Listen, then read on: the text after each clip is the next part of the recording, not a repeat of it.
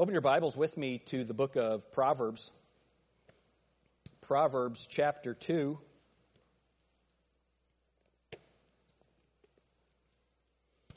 We are continuing in our series on how to study the Bible. And we're laying some groundwork. We have looked at how not to be deceived, rightly dividing the word of truth. This morning, I want to answer this question. Is the King James Bible too hard to read? Is the King James Bible too hard to read? And I do have a little booklet for you. Now we have some guys at the front, so they're, they're standing here. If you did not get one of these, raise your hands. Children, everyone, I want you to have one. So if you didn't get one, they're going to come by your row. and they come by your row, make sure that, uh, that you get one of these. Um, Jacob, my ungrateful son who really needs the words to that song, was commenting on the quality of the graphics on the front of this. And uh, what did you say about it? Oh, just, it's incredible. Um, You can't judge a book by its cover. oh, so this question, it comes up a lot. Is the King James Bible too hard to read? At a church like ours, where we go line upon line, precept upon precept, we preach through books of the Bible, other than when we take special times like this to do a series on uh, a, a different topic. But we're generally verse by verse by verse, explaining the words, going through it. It's a little bit easier in a church service where we come to an unusual word and I define it for you. In discipleship, where it's a one-on-one teaching time, where you disciplers can teach your disciple, it's less of an issue. Really the time this comes up more than any is when we have a new family that comes to the church who they learned to read the Bible from a different translation, and so the King James language is a little unusual for them. Or new believers. They've just come to know the Lord as Savior and they're learning to read the Bible and the language in the King James Bible is, is just different than your normal daily conversation. And so it's a legitimate question. Is the King James Bible too hard to read? And so that's what we're going to be looking at this morning. Let's go to the Lord and ask Him to help us. Lord, please help us as we study your word. Lord, it's good that we do have a single authority here at Grace Baptist. And we, of course, we're not judging the spirituality of anyone else. The heartbeat of this is uh, for us to be able to answer this question. So, Father, I pray that you'll help us today. In Jesus' name, amen. Before we get to the text, and we will get there in a minute, um, I want to see if you all, and we're answering this question, is the King James Bible too hard to understand? So fill in these words for me and see if you're able to do this. Everybody? My country of sweet land of liberty of I sing. Now it didn't seem like you struggled there. How many of you, how many of you had that one? You got it? Okay. All right. So, so far we're passing. All right. America, America, God, His grace on and crown good with brotherhood from sea to shining sea. How many of you did okay with that one? Are, are we doing okay so far? Got the language? Are we, we're not struggling. No one passed out yet, okay? Let's keep, let's, let's see if we can, it's gonna get harder. This is the sixth commandment. See, you ready? Not kill. Okay, so we've got that. How many of you know that that means don't do it? Y'all, are we, are we doing okay? Alright. So should it just say don't do it? Should we change it? Okay. Jesus said, what do you think that is? Good. Okay, so Jesus said, Thou love thy neighbor as thyself. Now, how many of you know what that verse means? All right, so let, us keep going. Jesus said, For is the kingdom and the power and the glory forever? Amen. Amen. Juliet said, Now it makes me sad. Maureen knew that, but she didn't know those other. No, she did. she did. She's our artsy one, so I have to point that out, or one of our artsy ones, I should say. By the way, uh, we were thinking about because you know, I'm 12. You had all the people up here on the platform. And so we had the giants and the hobbits. those little girls up here with all these giants. It was awesome. All right. I haven't had much sleep, so let, let's, let's try to keep this going. Lincoln said, four and seven years ago, our fathers brought on this continent a new nation, and you could probably all finish it, right? Conceived in liberty and dedicated to the proposition that all men are created equal. So there's 16 words that most people would consider archaic or things that we, we probably wouldn't use. Tis, thee, shed, thy, thou, shalt, thyself, thine, amen, oh, wherefore, art, score, forth, lest, and ye. 16 words. So, this is something that I will hear. Why do we need all the these and thous? That's, that's one of the main things that people say about the King James. Would you all agree with that? Why do we need the these and thous? We're going to answer that. And some of the other language, some of the words that are difficult, and there are words in there that are difficult. James Knox, in his book By Definition, that's this book, we have it in the bookstore. I'd really recommend that you get it if you don't have it, By Definition. I'm going to be quoting a few things from it today. If you will carefully examine the text of the authorized version, you will find fewer than 190 words which are not readily known and understood by the average reader. So what James Knox did when he got ready to write this book was he read through his Bible twice. Each time when he would come across a word that, that was not familiar, that might not be familiar to someone, he would mark it. He would make a note of it. And he expanded that into this book by definition. So it's a, just a book of Bible words and defining the Bible words in their context. Um, he also has in this several appendices, which are, are just fantastic. Um, rules for writers. Here's the parts of speech you, you English teachers are going to love this. Three little words you often see are articles, a, an, and the, and he goes through and describes those things. Here's another rules for writers. Verbs has to agree with their subjects. I always wanted Magic Johnson to learn that when he was calling NBA games. Prepositions are not words to end sentences with.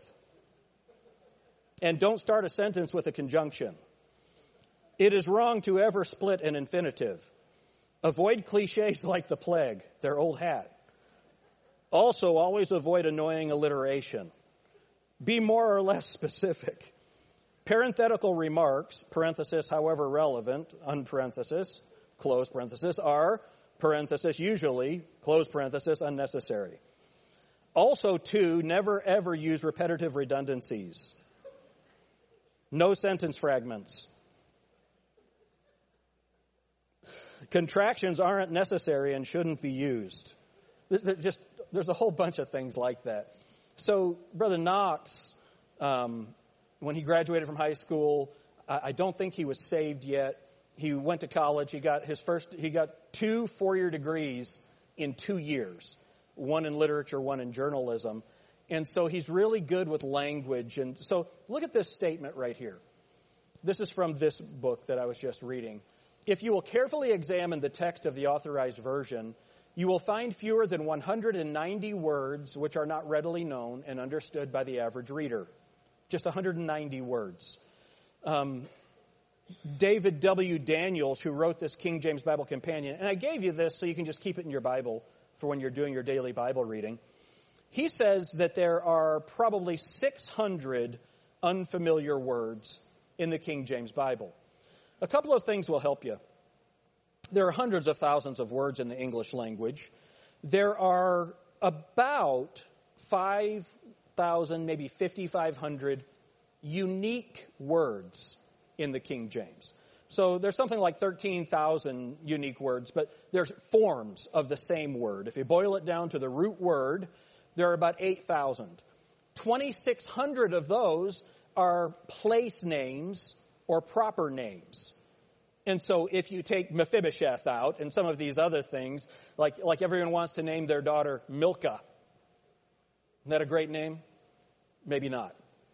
You may name your daughter Bovina, something like that so there's these names in the Bible. So when you take the, the proper names and places out, there's only about 5,600 unique or 5,500 unique words. The average kindergartner, when they enter school, has a working knowledge of between 2,500 and 5,000 words. And then they, they gain words. Over the next couple of years, they'll gain a thousand words a year maybe, but they'll have a working understanding of some 25,000 words. Now, I'm not saying that they understand the archaic words or what are identified as archaic words in the Bible. That's not what I'm saying. I'm giving you the number of words that people learn. And for whatever field you choose, there's going to be a language. If you're in construction, there are certain things that you need to know. If you're a doctor, of course, there are terms that none of us understand what they are unless you're a doctor. If you're in music, uh, there are things that you know that other people wouldn't know. There are terms of art. And I, I would only know a few of them because my musical training is, you know, back in the Stone Age. But, you know, an arpeggio or something like that, that most people, what, what in the world is that? Is that, is that, you know, isn't that Pinocchio's dad? I, I don't know. Um, so you have these, these words, terms of art, that whatever field you go into, you're going to have to learn them. And so when we get into this subject of the language of the Bible, are there words in the Bible that are unfamiliar? Absolutely. To a person who hasn't read the Bible, if you've read the Bible a lot, they become familiar to you.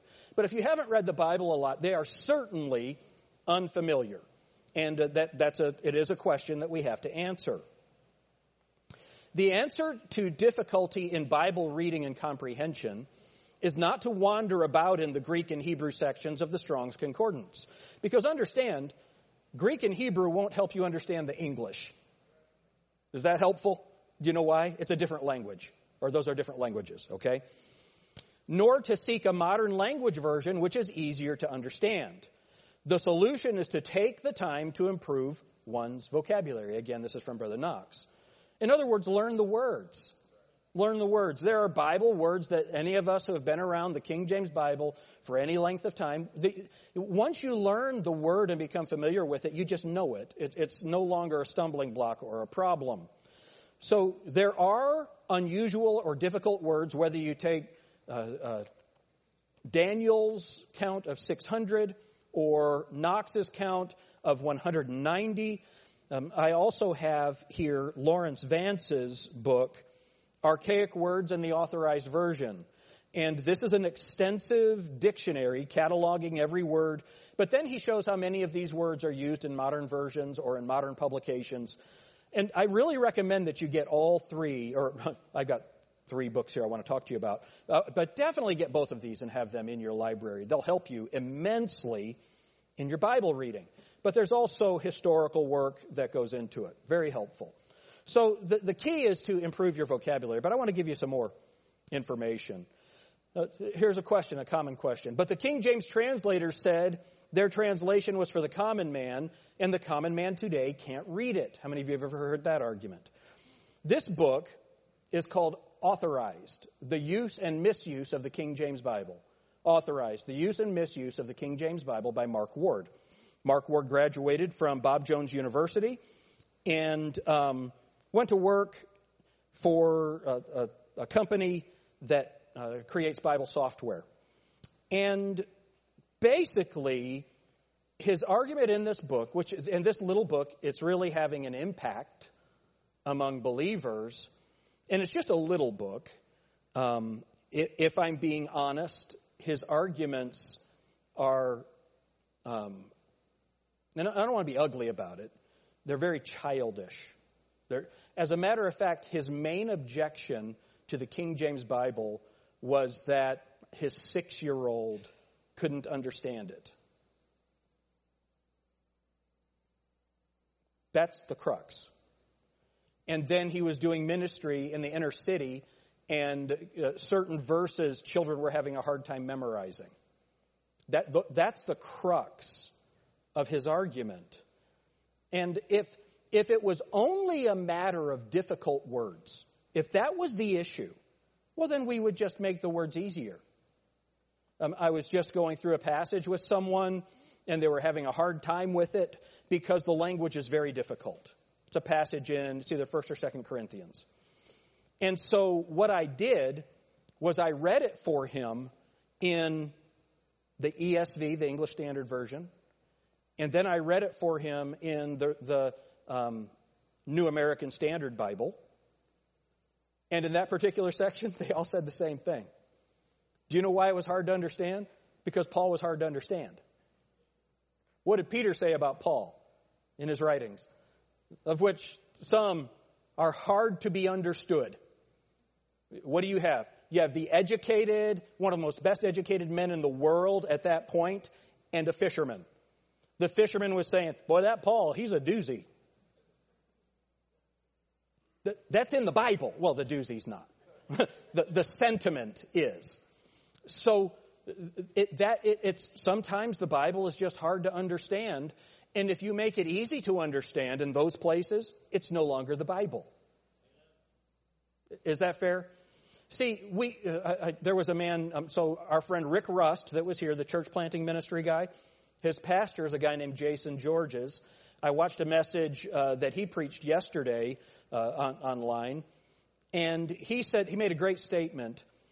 We must be um, compassionate toward literacy and committed to accuracy. It's more important that it's right than that it's easy. Right? How many of you think it's a really good idea to dumb down um, the physical requirements for the military? Let's make it easier. I think that's a bad idea. Why? Because if, if somebody has to carry me off the field, I want them to be able to do it. Right? There's a reason why you have to have a certain level of physical fitness. Dumbing that down does not make us better dumbing us down as far as the actual words of truth doesn't make us better. Because something is easier, that doesn't necessarily make it better. These are the arguments that, that Mark Ward uses, and I'm going to be quoting some of those. And he brings this argument up that the King James translator said their translation was for the common man. So this is from the translators to the reader. This is in the front of your Bible for many of you. Some Bibles don't print it. This is their introduction to the King James Bible. They said, quote, We desire that the scripture may speak like itself as in the language of Canaan, that it may be understood even of the very vulgar. The very vulgar. Now we're not talking about the deacons. okay? The, the, very vulgar, that just means common. That, that's, that's the idea, the very vulgar. Does that mean that the language of the Bible should be base, should be banal, should be uh, coarse? Of course not. That's not what the King James translators were saying, or they would have translated one like that. They didn't. They used elevated speech. And so this argument that it was translated for the common man, here's the argument that, that, that Mark Ward is making in his book. And let me just say, I'm sure Mark Ward's a great guy. I'm, I'm not casting aspersions on his character or anything like that. It's just his arguments are very weak. And it seems like it, it, it, seems that he really doesn't have any idea what he's talking about. When he makes a statement like the common fisherman or the common laborer in 1611, that that's who the, the King James Bible was translated for. Now, I meant to look this up, but I doubt there was 100% literacy in the English speaking world in 1611. Is that fair? I, I, that's not who it was made for, and I'm going to demonstrate that. The idea that it was made for uneducated people, it's just not true. That's, that's not what they were doing. Was the King James ever intended for a child or an uneducated reader? This is from Laurence Vance's book, and it's this book, King James, His Bible, and its translators. And again, we have this in the bookstore. This is the third book. I recommend that you get. It's a series of essays, and it's just some of the best stuff that you'll ever read, and it's not written uh, in a difficult way. Quote, the archaic tone of the authorized version is deliberate and has the effect of elevating the language of the Bible. It's very important that you understand. Sometimes we'll see uh, one of my favorite ever, one of my favorite all-time commercials on TV was you have these scribes or whatever from, you know, the dark ages, and it's the oldest joke in the book. And he says, lookest thou over there? And the guy looks, huh? madest thou look. That's just hilarious because it's the oldest joke in the book. Okay, so maybe the level of my humor is not great. I think that's hilarious. People didn't talk like that.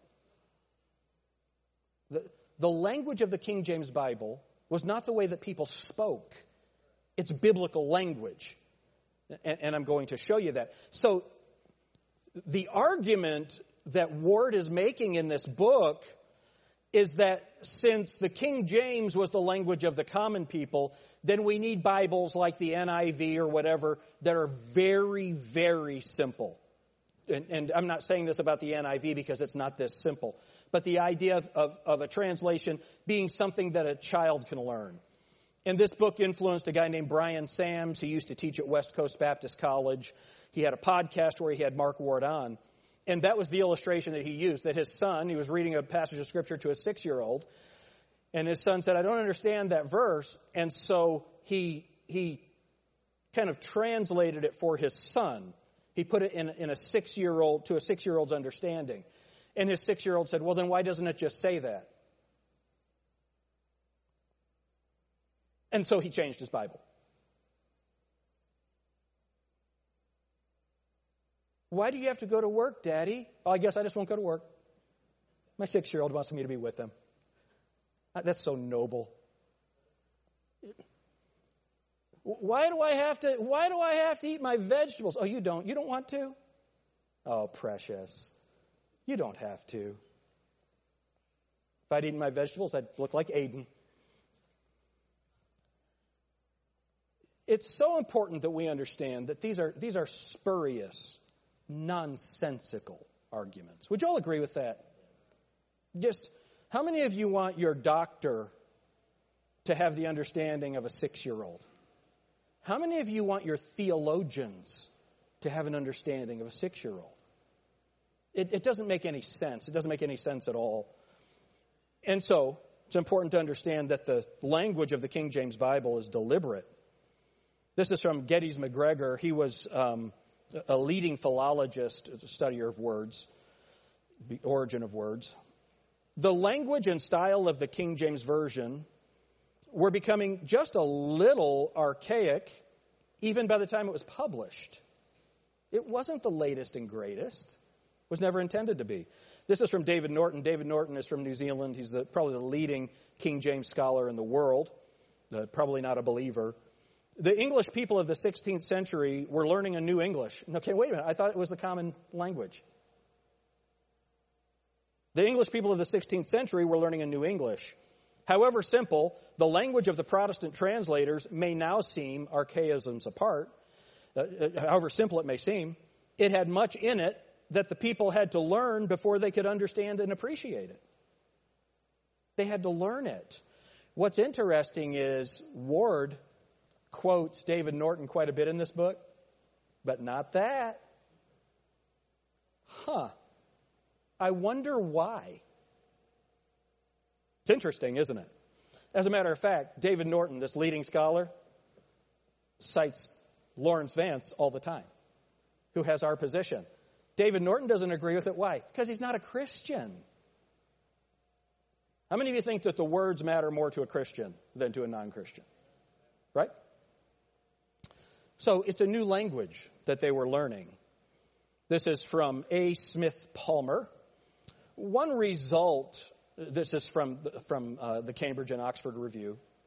One result of the authorized version being the heir and representative of a long line of literary ancestors is the archaic tone and old fashioned diction which lended a becoming dignity and distinction to the sacred narrative. A certain aloofness from the familiar and banal language of everyday life is felt to impart solemnity and reverence to the truths which it expresses. And it does, doesn't it? That was the purpose. That's why it was translated this way. It was not meant to be the Ebonics Bible. Have y'all seen that one? Right? Was one of them was you know um, don't steal your brother's hood. It says stuff like that in the Ebonics Bible. We don't need that. Amen? We don't need that. because you would have for every dialect you'd have to have a Bible, and when and it just when you change the words to fit a culture rather than a language, then you no longer have the Bible. Did y'all hear that? When you change the Bible to suit a culture rather than a language, it's no longer the Bible because the Bible is made up of words, and words have meanings. That's the point. Here's MacGregor again. This slight archaism, and archaism that just means old and not used, this slight archaism in the language of the King James Bible was one of its greatest charms. The style was sufficiently modern to be plainly understood at the time, yet just old fashioned enough to carry with it the dignity of the recent past. For this and many other reasons, the King James Bible had both the appeal of a new version and the authority of the older version, of which it was technically a revision. How many of you immediately know when you're hearing the Bible? Not if it's a modern translation, you don't. It sounds just like anything else. It must not be overlooked that the English of the version of 1611, which is what was alone in use until the present generation, look, was not truly Jacobean, so that is under the, the, the time and age of James, or even Elizabethan, not Elizabethat, typo there um, or, or, even Elizabethan, as in Elizabethan English. And that's what he calls it. Uh, uh, Ward calls the King James Bible Elizabethan English, which is not true. It's not true at all. Um, or even Elizabethan, but an archaic and an, ele- an eclectic arrangement of phrases, the bulk of which had come down to Andrewes. So Lance, Sir Lancelot Andrewes was the, one of the primary translators of the King James Bible and his colleagues from Parker, and Parker is the one who's behind the bishop's Bible. And so from Cranmer, he was the archbishop. And so from Coverdale, the Coverdale Bible and the Great Bible, and Tyndale. And so from Wycliffe and Purvey, and represented, in fact, a modification of a medieval impression of the Vulgate. The authorized English Bible represents the tongue, look at this, of no historical period, but is an artificial product selected with exquisite care from the sacred felicities of two centuries and a half. What is, what, what is he saying? Now, how many of you that's harder for you to understand than the Bible? Right? This one's fun. To show you when people talk about the difficulty of language, Vance points this out. Just take a look at this sentence from a recent book by an evangelical publisher titled Evangelicals and Empire Christian Alternatives to the Political Status Quo. Okay, that's his title. Let's see if, if, and this would be a person that would tell you your Bible's too hard to understand. This is fun. The label Constantinianism and the obloquies that follow have less to do with the emperor's new religion or the putative obsequiousness of Eusebius's panegyric of Constantine than with the co-optation of the church by the state. In other words, the, Caesaro-papism, perhaps best represented by Henry VIII, and the ensuing Erastianism in England. Every head bowed, every eye closed. How many of you did not understand what I just read? But you can understand your Bible. it's interesting. Now, just so you know, I can understand that. Why? Because I've studied church history. Th- those are terms of art. I'm sure Patrick understood pretty much everything that was in that because that's what we've studied. I don't expect you to know those things. And honestly, he's showing off. You don't have to use all of that to communicate what you're trying to communicate. So the point is, when people say that the King James Bible was the language of the day and we need to update it to the language of today, they don't know what they're talking about. They don't know what they're talking about. That's not true. Now, as far as changes, we can talk about that, and we will. The issue is not your level of education. That's not the point. Again, this is from Brother Knox. Moses was educated, David was not. Daniel was educated, Elijah was not. Paul was educated, Peter was not. All were used mightily of God because they sought the Lord and His truth with all their heart. Cry out to its author. Amen? So let's look at Proverbs. Proverbs chapter 2 and look at verse 1. My son, if thou wilt receive my words and hide my commandments with thee, so that thou incline thine ear unto wisdom, and apply thine heart to understanding. Yea, if thou criest after knowledge, and liftest up thy voice for understanding, if thou seekest her as silver, and searchest for her as for hid treasures, then shalt thou understand the fear of the Lord, and find the knowledge of God. Isn't that good? Now, it, here's the problem. If you change the words, I'm not saying if you use a synonym. That's not the point. If you change the words, they're not the words of God. Can I say that again? If you change the words, they are not the words of God. Pastor, what are you talking about? Let me give you an example.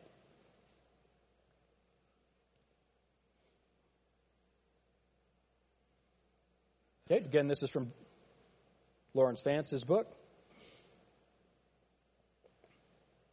Howbeit this kind goeth not out, but by prayer and fasting. How many of you have heard that verse before? That's not, that verse is not in any modern translation. None. NASB, ESV, NIV, any of them. New Living Translation. For the Son of Man has come to save that which was lost. That's not in any Bible other than the King James Bible. Not there. Matthew 23, 14. Woe unto you, scribes and Pharisees, hypocrites! For you can pass sea and land and to make one proselyte, and when he is made, you make him twofold more the child of hell than yourselves. Matthew 23. That's not in any modern translation. How about this? If any man have ears to hear, let him hear. Anybody ever heard that verse? Not if you have a modern Bible. How about this? Mark 9:44 where their worm dieth not and the fire is not quenched. Isn't it interesting the kinds of verses that are removed? But remember, have you heard this statement? There's nothing important changed. Have you ever heard that statement? Do any, does any of that sound important? Mark 9:46, where their worm dieth not and the fire is not quenched. How about this? Mark 11:26, but if you do not forgive, neither will your Father which is in heaven forgive your trespasses. Mark 15:28, and the scripture was fulfilled which saith, and he was numbered with the transgressors. Is that an important verse? How about this? Luke 17, 36. Two men shall be in the field, the one shall be taken and the other left. Luke 23, 17. For of necessity he must release one unto them at the feast. Of course, that's when they said, give us Barabbas. How about this miracle that's removed from John 5 4? For an angel went down at a certain season into the pool and troubled the water. Whosoever then first, after the troubling of the water, stepped in was made whole of whatsoever disease he had. That's completely removed. And I could go on. There are so many more verses that are not there. That's what we're talking about. Does it make the Bible easier to remove those verses? It's a different agenda than the agenda that we're being told. Holy cow, my time's gone. Let's go. If it's too hard to read, why do most Bible readers read it? Did you hear what I said? If it's too hard to read, then why do most Bible readers read it? What are you talking about? I thought we're the weird ones for using the King James. How many of you have kind of felt like we're the weird ones because we're King James people? Right? Here's the funny thing. This is from Mark Ward's book. One out of, out of every 100 Americans who pulled a Bible off the shelf today, 55 of them pulled down a King James Version. So, of the people who read the Bible, 55% of them read a King James Bible. Well, wait a minute. Look at what he says here. I feel fairly safe in saying that the King James is the only 1611 release still on any bestseller list. But what's the rest of the story that he left out? That's from a study. The study he's citing is the Bible in American Life from Indiana University at Purdue of people who actually read the Bible. 55% read the King James Bible. Only 19% read the NIV, and the rest are single digits. The New Revised Standard, 7%. The Catholic New American Bible, 6%. The Living Bible, 5%. Other tra- and all other translations combined, 8%. Well, wait a minute. I thought everybody was reading the ESV. Maybe somebody's lying to you. How many of you that's surprising? This whole thing right here is surprising. I love it. It is just awesome. Don't let people deceive you. Most people who read their Bible read the King James Bible. Isn't that interesting?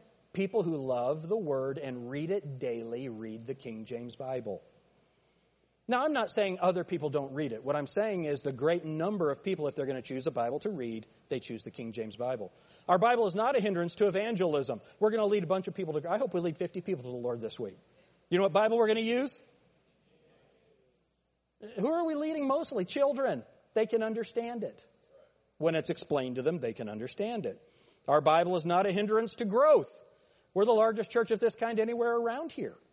Growing is, there are, there are churches, Paul Chappell's church has 10,000 people in it in Los Angeles using the King James Bible. It's not a hindrance. It's not a hindrance at all. Our Bible is not only used by weirdos. I don't think that's a Bible word. So, what do English scholars say about this? So, George Perkins Marsh, he spoke 20 languages. He helped create the first edition of the Oxford English Dictionary as coordinator of the American Readers. All right, so a significant philologist. He said this, there's, and, and we're almost done, so please get this. There's one important distinction between the dialect of the scriptures, considered as an exposition of a theology, and that of a science or profession. The sciences, all secular knowledges, in fact, are mutable and progressive, and of course, as they change and advance, their nomenclature must vary in the same proportion. The doctrine of the Bible, on the other hand, is a fixed, is a thing fixed and unchangeable, and when it has once found a fitting expression in the words of a given language, there is in general no reason why those words should not continue to be used so long as the language of which they form a part continues to exist. How about words like sanctification? Justification. They still mean the same thing they meant when they were translated into the English Bible. That's from George Marsh. So, how do we read and understand the Bible? What about the these and thous? The King James Bible makes a distinction between the second person, you, pronouns, and adjectives relating to number. This distinction is not available to the readers in any other English version. Let's give an example of it. Where one sees the T, an individual is being addressed. Where one sees a Y, two or more persons are being addressed. So if you're speaking to 50 people, you'd say you or ye. If you're speaking to an individual, you say thee or thou. Why? Because English doesn't have, you'd have to add something to it to communicate that. So when that is removed from your Bible, even like a New King James, then you don't understand who the audience is.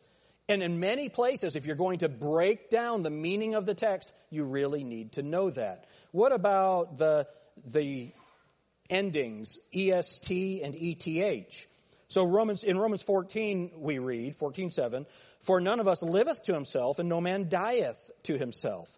Why not revise the Bible to the more easily understood, no one lives to himself, and no man dies to himself? What's the difference? The biblical Greek and Hebrew languages are equipped with something that our modern English language lacks. A way to distinguish between a verb in its past or present tense and the same verb in its active or ongoing tense. The English of the authorized version makes this distinction by the use of ETH and EST. People didn't talk that way. That's not the way they spoke. This is something that had to be incorporated into the English to accurately communicate the original language in Romans 14, 7, none of us liveth to himself means that life is ongoing. Such a one is in the continual process of being alive. No man dies to himself refers to the act of dying, but this leaves us short of the meaning of the verse. Dieth tells that he is in the continual process of dying. That's what sin does. It's a continual process. Salvation is not a continual process, but it has enduring results. Eternal life liveth. So the new Christian, this is from James Knox, so the new Christian needs but a day or two to learn this simple rule of grammar, and he can trade his past tense modern version for an active and exciting King James version. Just have to learn it. How about this? Unicorn. How many of you know the word unicorns used six times in your Bible? And that's something that, that Mark Ward, in Authorized, he mocks that. Oh, what's this mythological creature in our Bible? The silly word like unicorn. Oh, really? Is it silly? The Indian rhinoceros, Rhinoceros unicornis, also called the Indian rhino, uh, greater one-horned rhinoceros or great Indian rhinoceros. They found skeletons of these. They still live in Asia, but there was a large one. That's what it looked like. So when you talk about a wild ox, that's one of the things that they, that modern translators use. That's not this. They were 12 feet long. So when it talks about a unicorn, something that, that brings fear, an ox doesn't bring fear. This brings fear. As a matter of fact, uh, Julius Caesar writes about these animals and how terrifying they were. Even if you had one as a baby, it couldn't be tamed. That's what's being spoken of in your Bible, and it's the technical word for it. Archaeologist Austin Henry Layard, in his 1849 book, Nineveh and Its Remains, sketched a single-horned creature from an obelisk in company with two-horned bovine animals. He identified the single-horned animal as an Indian rhinoceros. That's from 1849. So, this is where I want to end. So Ward begins by talking about how loved the King James Bible is and 55% read it, but that it's being, it's diminishing. And I don't know that that's true. That's not a true statement. But 55% at least read it. So he has a chapter, which Bibles should you give your kids? So this is a quote. So back to a question I raised in the introduction. What Bible translation will I give my own kids? And the answer is, I won't give them a single translation. I'll train them, Lord willing, to appreciate multiple translations instead of expressing suspicion towards translations from other tribes. Do you see how he's using the world's language? What is our tribe? People saved out of every nation, tongue, tribe, all over the world. What tribe's he talking about? That doesn't have anything to do with what Bible we use. It's interesting. Does your Bible have Acts 8:37? Where the eunuch says to Philip, Here's water, what doth hinder me to be baptized? He Said, If thou believest with all thy heart, thou mayest. And he said, I believe that Jesus Christ is the Son of God. That's completely removed from the modern translations. So when you're trying to teach your child about baptism, which Bible are you going to use? Which translation are you going to use? Does it matter? Yeah. Yeah, those 50 million people that died in the dark ages over believers' baptism, they thought it was important. Maybe they were just stupid. They didn't have Mark Ward's book. I will express curiosity and interest and gratitude. This is still his quote. I'll teach my progeny. Isn't that a kind of a complicated word for a simple book? That there's a good reason for the little differences between Bible translations. Little differences? Without controversy? Great is the mystery of godliness. God was manifest in the flesh. The only verse in the Bible that says that. They take it out, they change it. That's a little. That's a little change. He's a liar. I'm trying not to be mean.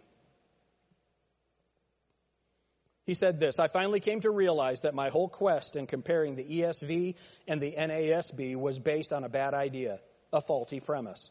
There's no point in anointing one translation as superior to all others, any more than there is in trying to prove that hammers are better than screwdrivers. Hammers don't claim to be screwdrivers. All these translations claim to be the Bible. How many of you can see that his reasoning is not very good? Is that a good analogy? Honestly, is that a, a well thought out? How many of you teachers who teach logic would give that a good grade? What do you mean one translation can't be superior to another? Only if the words don't matter. Ward's real agenda appears at the end of his book. Quote, for public preaching ministry, for evangelism, for discipleship materials, indeed for most situations outside individual study, using the KJV violates Paul's instructions in 1 Corinthians 14. What's 1 Corinthians 14 about? Speaking in tongues. Don't speak in tongues if there's not somebody to translate. This is translated, and English is our tongue.